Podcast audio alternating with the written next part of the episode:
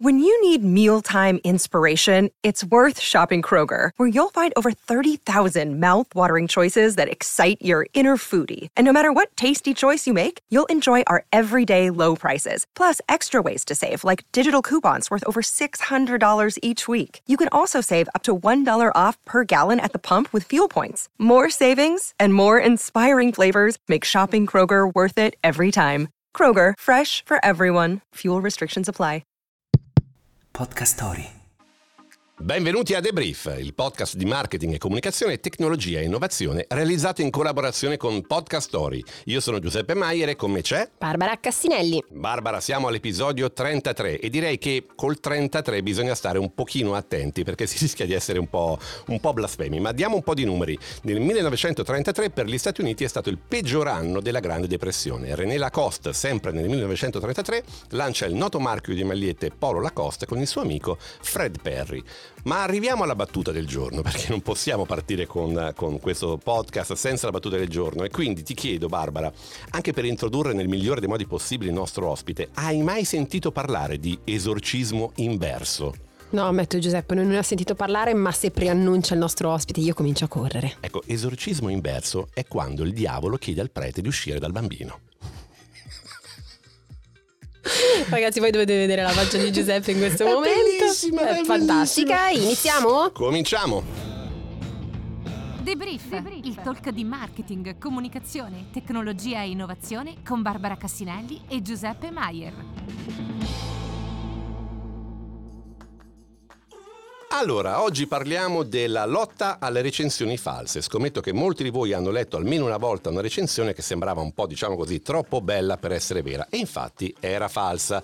Nonostante siano illegali e vietate dalle piattaforme online, il business delle recensioni false è più florido che mai e gli esperti avvertono che il problema potrebbe essere così grande da essere nel tempo insormontabile.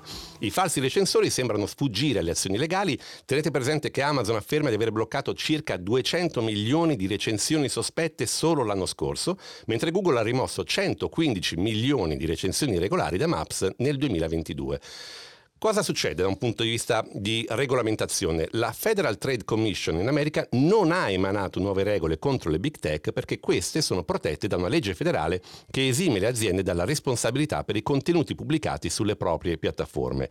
Però d'altro canto sta indagando e multando le aziende che comprano o vendono recensioni false. Tuttavia, per molti queste azioni non sarebbero sufficienti perché gli architetti del sistema sono proprio i grandi siti che traggono profitto dalle recensioni online e che quindi hanno scarso interesse a contrastarle. Amazon, per esempio, si è unita ad altri grandi portali di recensioni come Expedia per formare l'alleanza per le recensioni fidate, ma la coalizione non ha ancora spiegato come realizzerà questi obiettivi o quanto tempo e denaro richiederà. Barbara, che ne pensi? Cosa... cosa... Barbara... Vabbè, tu eri la parte seria del, del duo, però. Io ero la parte seria, ma... Cosa ne pensi di questa, di questa, storia? Allora, intanto amici in ascolto, voi dovete sapere che oggi sarà una puntata difficile perché il nostro ospite sta facendo, ci sta mettendo alla Di prova tutto, con tanti tutto. elementi di disturbo, ma noi Esatto. siamo delle persone serie Brava, e andiamo avanti. Brava! Ma Quello non che- è vero!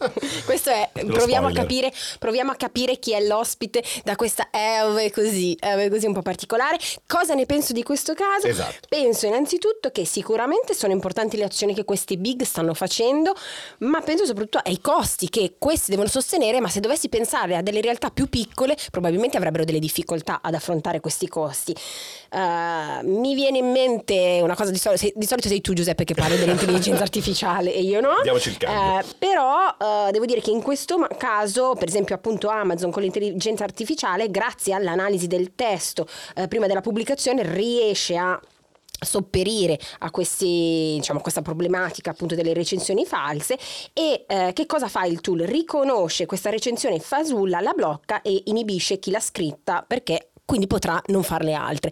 Però bisogna vedere se a un certo punto vince chi continua a generare profili falsi e recensioni false o se invece a un certo punto vince l'intelligenza artificiale per, come dire, eh, sconfiggere questa cosa. Esatto. Chi vincerà non lo so, magari ce lo dice il nostro ospite. Lo dovrebbe dire il nostro ospite perché? Perché si tratta di un personaggio che ha una certa esperienza sulla reputazione digitale, online e in generale.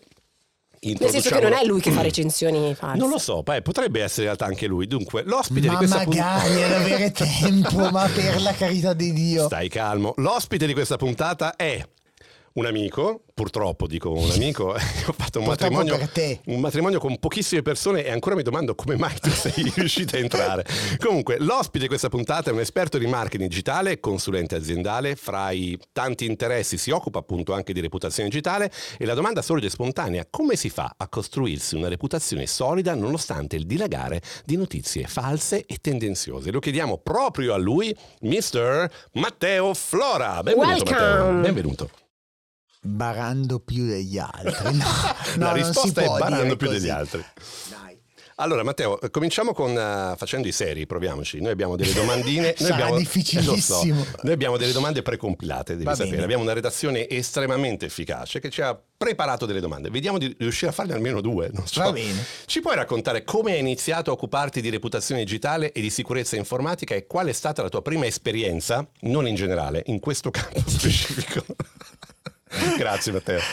Allora, ehm, in realtà io arrivo dalla sicurezza telematica. Nel eh, 2012 il governo americano mi chiama come IVLP, International Visitor Leadership Program, il programma di co... aspetta che provo a ricordarmelo.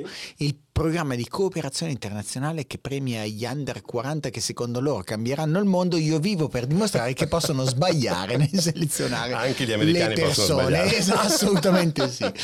Eh, comunque arrivo dalla, dalla parte di sicurezza telematica. Poi per, per- per mille casini della vita mi ritrovo a eh, lavorare in una agenzia di comunicazione. Mhm. Quella di Gregorio del Pozzo, cioè Mhm. ramo cadetto della famiglia Il Can, roba varia. mm. E da lì inizia a raccontare eh, il posizionamento rispetto alla reputazione digitale. Nel frattempo cambia davvero il mondo, cioè Mhm. prima quegli... Si possono dire parolacce qui? No, o tendenzialmente no, però ok. valuta tu. Perfetto, quegli stronzi che sono su internet diventano d- quelli che prima erano gli influencer, cioè Mhm. gli stronzi che su internet ti, ti insultano e roba varia, come diceva Mafe, Mhm. eh, diventano l- il motivo principale per cui le persone prendono de- delle decisioni. Ok. Quindi in realtà io vado online a cercare cosa dicono le persone. Mhm. Eh, nel frattempo ci troviamo dal controllare la proprietà intellettuale, la condivisione di contenuti, a controllare cosa si dice rispetto a un brand, un prodotto o una persona. E da lì in poi nasce The Fool, che è la prima delle società del gruppo, che racconta come eh, c'è un posizionamento reputazionale. La Mhm. reputazione è quello che dicono di te quando tu non sei nella stanza, diceva Jeff eh, Bezos. Esatto. Quindi in pratica ascoltiamo la rete per capire cosa le persone dicono.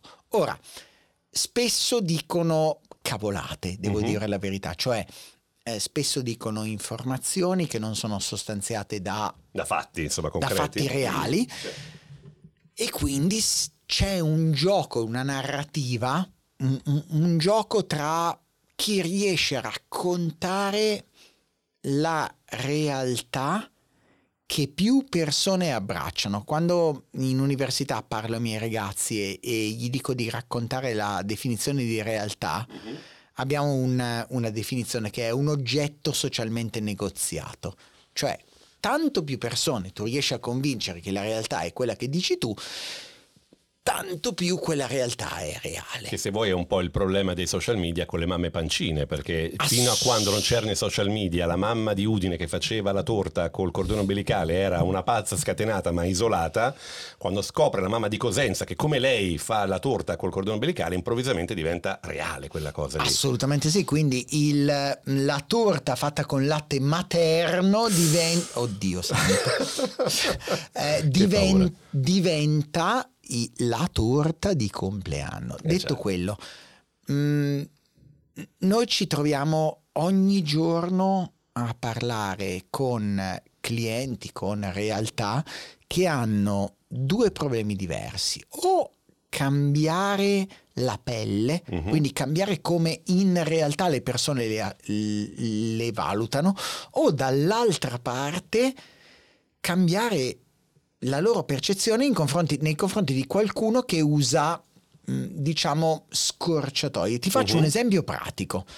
due diversi hotel vicino a un posto a uno scalo aereo Mhm. dimenticato da Dio e dagli uomini nel nord Italia, non dirò quale. Ok. A un certo punto uno di questi due mi chiama, ci chiama e ci dice abbiamo un problema reputazionale, abbiamo un sacco di recensioni Mhm. che ci raccontano come noi siamo delle persone orribili, con un piccolo dettaglio che gli unici a beneficiare di queste recensioni negative Mhm. sono l'altro hotel a walking distance, cioè a distanza di camminata Mhm. dall'hotel. E le recensioni, grazie al cielo, perché non è questione di bravura nostra, è questione proprio di, di- di- di- botta di fortuna, e dico fortuna solo perché, Perché no- siamo comunque in un podcast perché non per bambini. detto, m'hai detto di non dire culo. Eh, esatto. Ehm, il- l'idea di base che cos'è? Mi dicono, abbiamo fatto un sacco di recensioni che riusciamo a cancellare da TripAdvisor in quel Mhm. caso perché? Perché è il periodo Covid e loro le recensioni raccontano due cose, quanto il, il ristorante Mhm. è una roba terribile in cui mangi malissimo e quanto la piscina Mhm. è una roba orribile perché la piscina è sporchissima. Peccato che in quel preciso momento storico possiamo dimostrare che A. Non c'era la piscina. Il ristorante è chiuso perché per, per Covid. il ristorante- B. La, la piscina è chiusa perché per Covid la cucina. Ma ti dico la verità.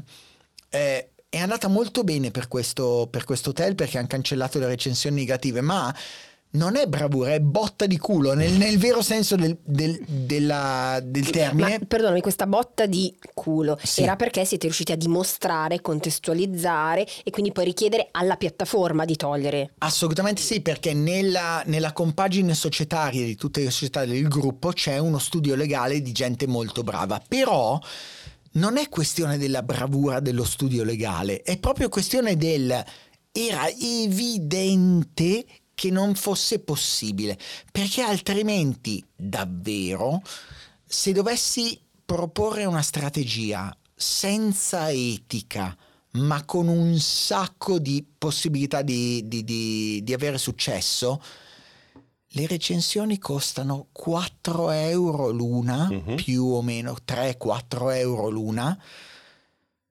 E, e- effettivamente funzionano perché le persone ti raccontano positivo o negativo sugli altri qualcosa. In quel caso, Mhm. se tu calcoli che ci sono due, due Mhm. hotel a distanza da poter andare a piedi da quell'aeroporto particolare del nord Italia, eh, 30% in più di prenotazione sull'hotel A Mhm. significano 30% in meno meno di prenotazione dell'hotel B. Certo. E non devo fare perché mi hanno detto che non devo toccare il tavolo. Per esempio, per esempio. Mm, ti faccio un'altra domanda. Sul tuo sito tu dichiari, tra l'altro questa cosa mi piace tantissimo, imprenditore seriale, Perché non poteva dire serial killer. esatto. docente universitario, comunicatore, poi ci sono altre cose ma un pochino più personali ma arriviamo dopo Eh, e in più gestisci anche un canale YouTube, ti presenti diciamo parli ogni giorno su Ciao Internet. Allora la prima domanda è i punti di prima, quindi imprenditore seriale, docente universitario, comunicatore, che cosa lega tutte queste cose che tu, tu fai e tu sei e poi se ci racconti del di Il Ciao fatto che sono Internet. tanto stanco. Per esempio. Faccio più cose. Cioè, nel senso, imprenditore seriale perché ho una serie di società aperte. Se fossi bravo ne avrei solo una e farebbe 50 milioni di euro di fatturato. Siccome non sono bravo ne ho 6, 7, 8 e, e fanno meno fatturato. Quello è questione di non sono capace ma fa figo dire se Fa sono dire che ne hai seriale. tante. Esatto. Ehm, docente perché insegno ed è una cosa che secondo me è fondamentale. Calcola che io ho più cattedre e non ho una laurea, che è una di quelle cose, cioè io sono, sono docente per decreto rettorale perché un rettore deve muoversi e dire lo so che non ha preso una laurea, ma lo stesso lascia perdere che gli, gli lascio fare roba. Eh, però eh, io ho imparato il 90% di quello che ho imparato, come dice il mio socio, a calci nel sedere e facciate. Eh, già, Cioè, già non ha detto culo, quindi è positivo. calci Bravo. nel sedere, Eh, bravo. bravo, bravo, Sì, sì. elegante, elegante. Sta, sta- numero- sta migliorando. Piano piano, per la fine della puntata dirà anche delle Vo- cose. Voi non provocatemi, vi, vi dico, cioè nel senso, mai. Ehm, perché quelli che sono davanti ci stanno guardando hanno il terrore, terrore, di quello che terrore. io posso dire. Detto quello, eh, io ho imparato tanto da gente che ha insegnato a me e quindi ri- penso che il giving back, cioè il dare indietro cose sia fondamentale dal mio punto di vista. Ma detto quello, eh, imprenditore seriale perché è capitato, docente perché me lo chiedono e racconto volentieri e poi racconto cose in in un podcast che è bellissimo, si chiama Ciao Internet. È bellissimo perché perché Matteo racconta le cose come vuole Matteo, non gliene frega assolutamente niente di cosa vuole- vogliono le persone, di cosa Di capiscono. cosa vogliono i brand, di cosa frega vogliono- assolutamente niente. Io racconto cose e poi ho un centinaio di migliaia di euro di persone scarse che mi ascoltano, ma, ma nel senso... Attenzione che hai detto centinaia di migliaia di euro. Euro, eh. esatto. Perché poi alla fine vedi che la parte economica No, torna. no, di persone scarse che mi ascoltano e io non so perché. per- perché, perché sono una, una manica di imbecilli, ma sono la migliore manica di imbecilli che io avrei Cioè, quella che ti meriti scegliere. proprio. Esatto, assolutamente No, sì. Io ricordo che c'è stato un momento in cui mia figlia cominciava a seguire i podcast e, e Matteo aveva creato un format, se non ricordo male, è Matteo ti giudica. Sì, esatto. Che era molto carino perché lui si metteva a guardare i profili Instagram delle persone e cominciava a dire: Vai, tu sei uno, un perdente, tu sei una. No, tu più o meno sei carino. Ah, tu sei caruccia, ma mi lasci in privato il tuo numero di cellulare? Cioè, una roba veramente. Però, evidentemente. Border, un po' borderline. Un po' borderline, Mhm. però comunque c'era un pubblico. Borderline dalla parte sbagliata del board, è un po' come sono borderline alcolista, ma dalla parte sbagliata. Cioè, sì. Direi di sì. Però c'è una domanda che Barbara ti ha fatto e che eh, secondo me Che ho domanda... evitato, dimmi. Sì, però è interessante avere il tuo punto di vista. Come fai a fare tutto? Cioè, come fai a mettere insieme... Non ho una vita. Vabbè, questo è evidente. senso, però ho come fai a mettere cane. insieme... Ok, beat. Cioè non è una vita privata in quel sì, senso. esatto. Ho un cane, ho una compagna che è la persona più carina sulla faccia di Una questa sicura una terra. santa. Madonna, santa Una donna. santa, no, no, ascolta, santa no- non, Non rende bene l'idea. Non rende bene l'idea e lavoro 23 ore su 24 tutti i fottuti giorni. Beh, che non Dio manda potevi in che terra. essere amico di- del dottor Maier perché è un altro che, come dire, per fortuna lui ha una compagna che invece Che mi No. costringe a fermarmi, esatto. Esatto, sì, cioè un clone, una compagna, cioè c'ha tante cose da, da- da gestire in effetti. Eh, io, io di meno, nel senso io non sono in grado di essere un padre perché già mi fa fatica gestire un cane, figurati un figlio. Però sei un ottimo zio, diciamolo. Sono un ottimo zio, No, sì, dai, questo sì. è positivo. Senti, oltre a eh, The Full, di cui abbiamo già parlato, ehm, hai altre, altre esperienze. Io vorrei fermarmi un attimo su, perché ci tengo particolarmente su Permesso Negato. Ci puoi raccontare come nasce Permesso Negato, che cosa fa Permesso Negato e cosa, cosa Permesso per che, io, premesso che io sono il bastardo senza cuore, Ok. cioè io sono quello... No, ricordiamo perché è fondamentale, nel senso io sono quello a cui tutti gli altri nell'associazione a un certo punto s- smollano il guinzaglio e dicono vai e uccidi e sono incredibilmente bravo nel farlo ok? Eh, non ho nemici vivi dicono eh, allora permesso negato è un'associazione fatta di persone straordinarie straordinarie davvero che si occupano di eh, pornografia non consensuale ne- nel senso del contrasto. Perché sennò io dico si occupano di pornografia non consensuale potrebbe essere preso molto male da eh, permesso negato da supporto sia tecnologico sia legale sia da un anno e mezzo a questa parte psicologico che è una di quelle cose che abbiamo faticato tanto ad avere. Perché? Perché il 51% delle vittime di pornografia non consensuale che significa o di estorsione a fine sessuale che significa arrivo online, ti dico che sono la ragazza più bella che tu abbia mai visto e che voglio fare sesso online con te, tu decidi di sposarti, io ti dico ok, a questo punto io ho le tue immagini e o tu mi paghi 10.000 euro, io le metto online, quello è una delle due estorsioni, o pornografia non consensuale, cioè ho le tue immagini e mando online, dicevo, eh, le altre persone sono delle persone meravigliose, fantastiche. Io no, io sono il bastardo senza cuore. Che però vai in giro a cercare questi maledetti il e in qualche modo... 51% delle vittime Mhm. pensano come prima soluzione al suicidio. Wow.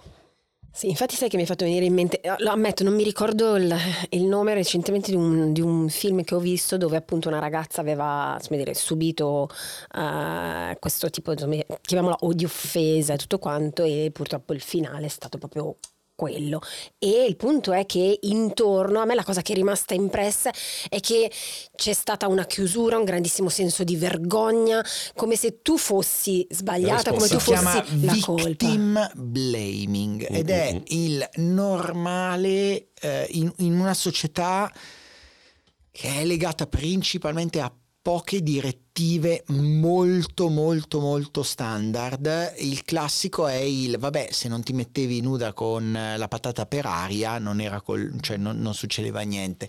Noi partiamo da un punto di vista diverso. Non è detto che sia corretto. Eh? Il nostro punto di vista è your body, your rules, cioè il tuo corpo, le tue regole. Quindi decidi di mandare fotografie tue non è un problema in sé, il problema è quando queste filtrano. Ora, eh, i, i, volontari, le volontarie, la vicepresidente è una donna, cioè io sono uno dei pochi uomini nel, nel, nell'associazione. Ora, loro sono le persone straordinarie, sono quelle con cui tu parli, con cui tu ti interfacci, eccetera. Io non posso essere quel tipo di persona perché io sono il bastardo senza cuore e nel, nel, nel senso sono autistico di tipo 2 conclamato, quindi io n- non funziono da quel punto di vista. Però metti a disposizione di questa roba le tue conoscenze in materia. Mettila così, se io chiamo uno dei grandi, Meta, Google, MindGeek, che nessuno sa che cos'è, ma è YouPorn, Pornhub, por- cioè tutti, se io mando un WhatsApp e gli dico ciao, devi tirare giù questa roba, ti posso assicurare che c'è qualcuno che si ammazza per ritirarla giù prima di rompermi i no, E tra l'altro è anche colpa di Matteo se figlia 2 non ha neanche una foto online, perché Matteo ha fatto terrorismo psicologico a mia moglie rispetto alle foto dei bambini, no? Anche Matteo. Beh sì, perché il bambino in sé eh, adesso non può esercitare nessun tipo di diritto, ma da qui a qualche anno potrebbe non solo romperti i maroni, ma anche chiedere legalmente perché tu lo stai esponendo online a un pubblico ludibrio di cui lui non è responsabile. Cioè, non soltanto pubblico noi... libero, ma anche monetizzazione. Adesso senza fare nomi sì. e cognomi che abbiamo chiaramente in mente quasi tutti, però è, è un tema, cioè tu fatto, stai sfruttando l'immagine del minore per, per motivi economici, fondamentalmente. Assolutamente sì. Chiaro. Ciao Mazzetti, ciao Meta. Senti Matteo, fra le altre cose di cui ti occupi c'è tanto lavoro intorno al, al tema dell'intelligenza artificiale. Sì. Um, questa puntata va in onda, ovviamente registrata, va in onda un po' dopo le eventi di OpenAI. Eh, sono curioso di sapere cosa uh. ne pensi rispetto a quello che è successo con la Nella saga di Games of Thrones di, di OpenAI. Allora, eh, la, la parte che poche persone stanno mh, prendendo in considerazione che secondo me, premesso, secondo Matteo, quindi vale two cents, ma, my two cents, le persone stanno prendendo poco in considerazione è una seconda parte di training degli LLM, cioè dei Large Language Model. La, la prima parte è faccio training del model ed è misogino, razzista e, e di base A piacere, di buona donna. Prende quello che c'è online. Perché prende, la certo. rete, la rete è misogina, razzista, antisionista, bla bla bla. Ora, c'è questa parte che si chiama normalmente allineamento, uh-huh. che è come le intelligenze artificiali devono essere etiche o non etiche. Uh-huh. Alla base di questo, nel, nell'idea che arriveremo a un AGI, Artificial General Intelligence, cioè il momento in cui le intelligenze artificiali arriveranno non a essere più in gamba di noi, ma a essere pari a un essere umano, che è un, momento in cui cambia tutto, perché eh da certo. quel momento in poi le intelligenze artificiali inizieranno a programmare altre intelligenze artificiali. Di quel momento in poi noi siamo inutili. Ok? eh, questa parte in OpenAI è a, è a, capo di un gruppo piccolino che si chiama superallineamento, uh-huh. cioè super alignment. Quelle persone che gestiscono come le intelligenze artificiali dovranno funzionare nel momento in cui diventeranno super insomma. secondo Bostrom. Se dovete leggere qualcosa, eh, eh, Bostrom scrive questo libro meraviglioso dieci anni fa Mhm. circa che si chiama Superintelligenze.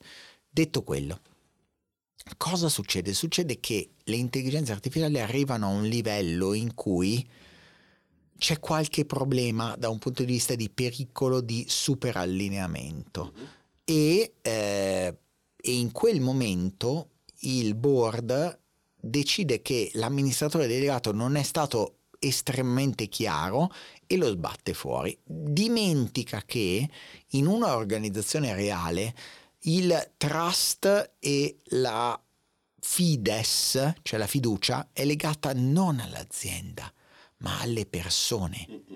È il capo, è il condottiero che, che- che guida tutto e questo condottiero è Sam Altman. Con alti e bassi, cioè Certo. può essere il più grande figlio di buona donna che noi conosciamo o il magnate del futuro, ma la, la fiducia è verso una persona, Chiaro. sono le memorie di Adriano. Chiaro. E lì c'è il problema perché le persone si muovono dietro a una Poi, tra persona. l'altro stiamo parlando di un'azienda piccola perché meno di Sono mille 700 persone, persone. esatto. per cui quando si sono sentiti toccati il loro capo si sono ribaltati completamente. Questo ti fa capire più cose, ti fa capire uno quanto in realtà queste persone che comunque calcola che io conosco personalmente persone a cui l'offerta economica è stata 10 milioni più X di percentuale all'anno. E non si spostano da un lavoro o si spostano da un lavoro che ne dà un terzo Mhm. per questioni etiche. Quando tu arrivi a oltre un milione e mezzo, due milioni all'anno, Quanti ne devi avere per stare bene? ma non è insomma? tanto quello, è che non te ne frega veramente più niente, cioè mh, tanto ti interessa realizzare cose, non ti interessa la differenza tra 2 e 5 milioni all'anno o 10 milioni all'anno, quelle persone si muovono per uno scopo e questo scopo è ottenere l'AGI, Artificial General Intelligence, ottenere un individuo sintetico, ed è bella la definizione individuo sintetico, che eh, sia al pari o superiore a un essere umano. Detto quello, tutto questo co- cosa che è successo è per capire se ci possiamo muovere o meno in un futuro in cui un'intelligenza artificiale sarà superiore a un'intelligenza umana e in tutto questo dove ci stiamo spostando per il Mm. bene o meno di tutta quella umanità definita in n modi che- possiamo o vogliamo costruire. È, è un po' inquietante il fatto che da questo punto di vista nella storia di OpenAI alla fine quello che vince è il profitto, nel senso che dovendo scegliere fra una governance dove c'è una non profit e una profit, quello che ha vinto alla fine è la, la profit, no Barbara? Sei sicuro? Beh, direi che ha vinto Microsoft in questa cosa o no? Che dici? Ha, ha- ha vinto quella parte che è più spaventata dalle innovazioni o ha vinto quella parte che è più legata al C asterisco asterisco O ehm, andiamo e vediamo cosa riusciamo a fare. Beh, più la seconda sicuramente, no? Cioè, diciamo che non vedo gente spaventata nelle scelte che sono state fatte. Almeno dalla mia percezione, eh, vedo gente che ha detto, sai cosa c'è? Ci sono 13 miliardi di buoni motivi per cui dobbiamo rimanere in sella su questa cosa, farla crescere e mantenere un posizionamento, anche se perdono soldi per ogni singola query che viene fatta, ma mantenere un posizionamento di leadership. Sai che non sono convinto che buona parte delle persone abbiano scelto sulla base quello del no. quanto guadagniamo, ma Quello è no. il voglio vedere come Certo. evolve Chiaro. il pensiero umano. Andiamo ci asterisco asterisco andiamo a vedere dove riusciamo ad arrivare. La Non è è che- detto che, sia la, la- la soluzione Certo. La corretta. cosa bella è che mentre Matteo parla, dovete sapere, sta anche gestendo i microfoni, perché noi siamo oggi fisicamente in podcast story nello studio e quindi gestisce anche i microfoni facendoci questo effetto surround nelle orecchie. Sì, sì, che è sì, sì, esatto, Barbara. esatto, esatto. Io direi che vorrei farti la tua mia ultima domanda. Sì, anche perché la, la- la ragazza di Podcast Story ci ha fatto- appena fatto notare che siamo fuori dal tempo massimo. totalmente Assolutamente, ma come sempre, noi siamo indisciplinatissimi. Vorrei ripartire dalla parola umano, perché a me piace ancora, c'è questa diciamo dicotomia tra me e Giuseppe, lui fa molte domande su uh, intelligenza artificiale, a me piace molto invece ancora scavare nell'essere umano e quant'altro. E riprendo la tua bio, perché prima abbiamo detto che è molto lunga. E cosa che mi incuriosisce è il fatto che tu sei un buddista per vocazione e attenzione, un reducettariano per etica.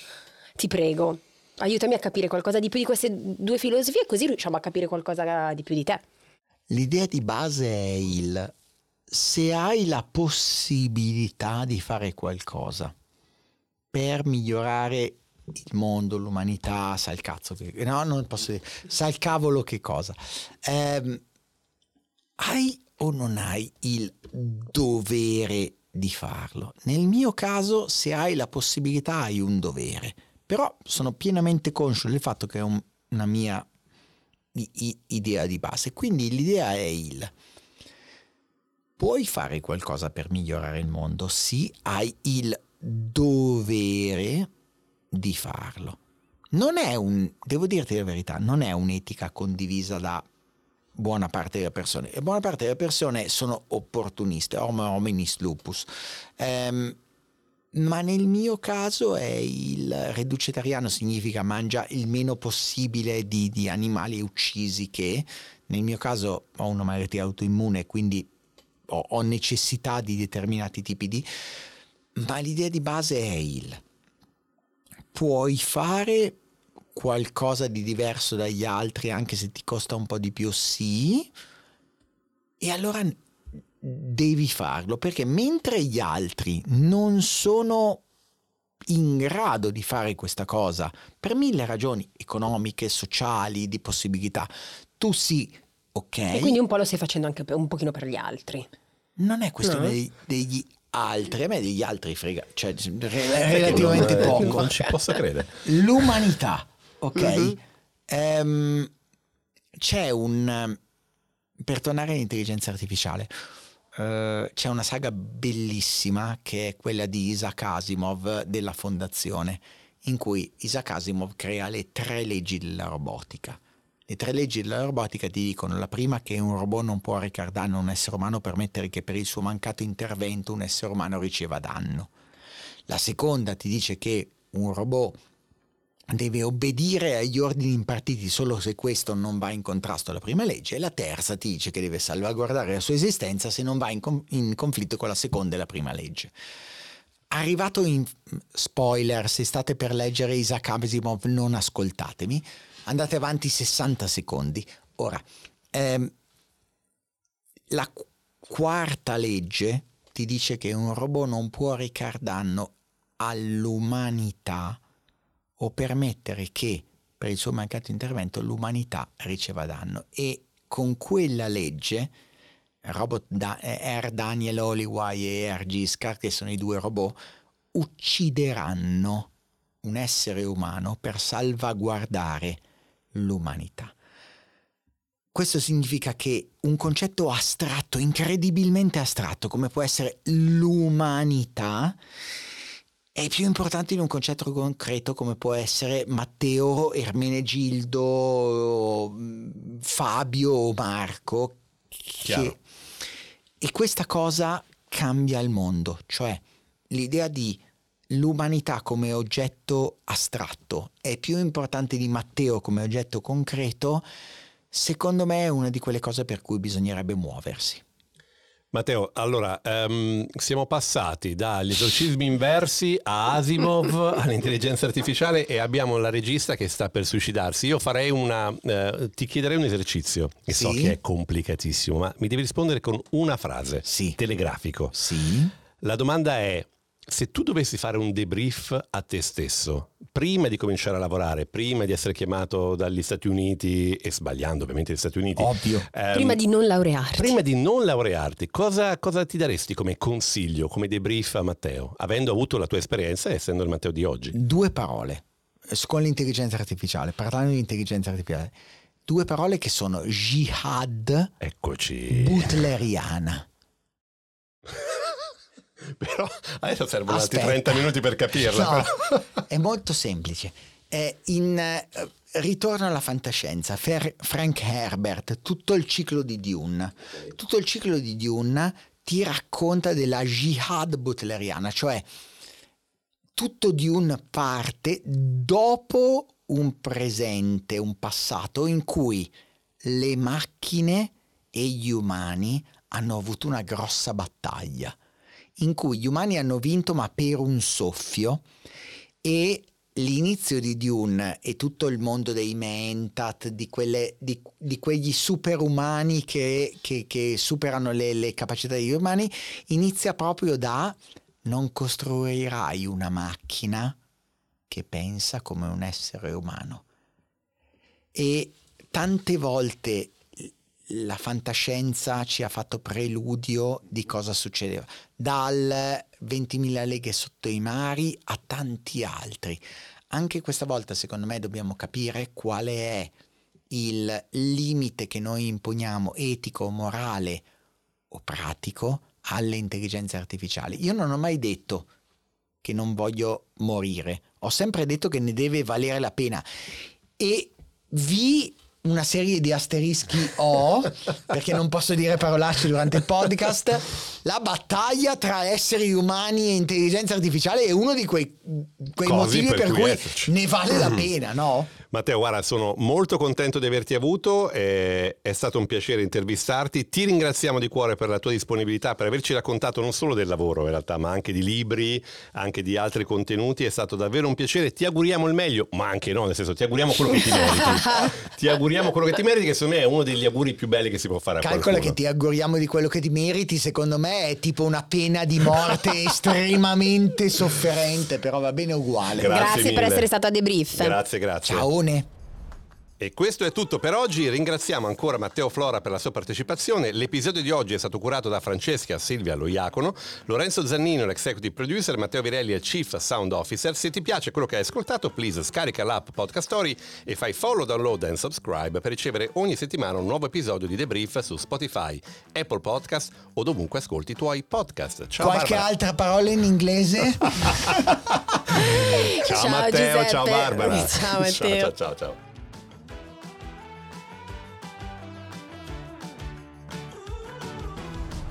Debrief è una produzione di Podcast Story, la prima podcast factory italiana. Scarica l'app per non perdere altri interessanti podcast.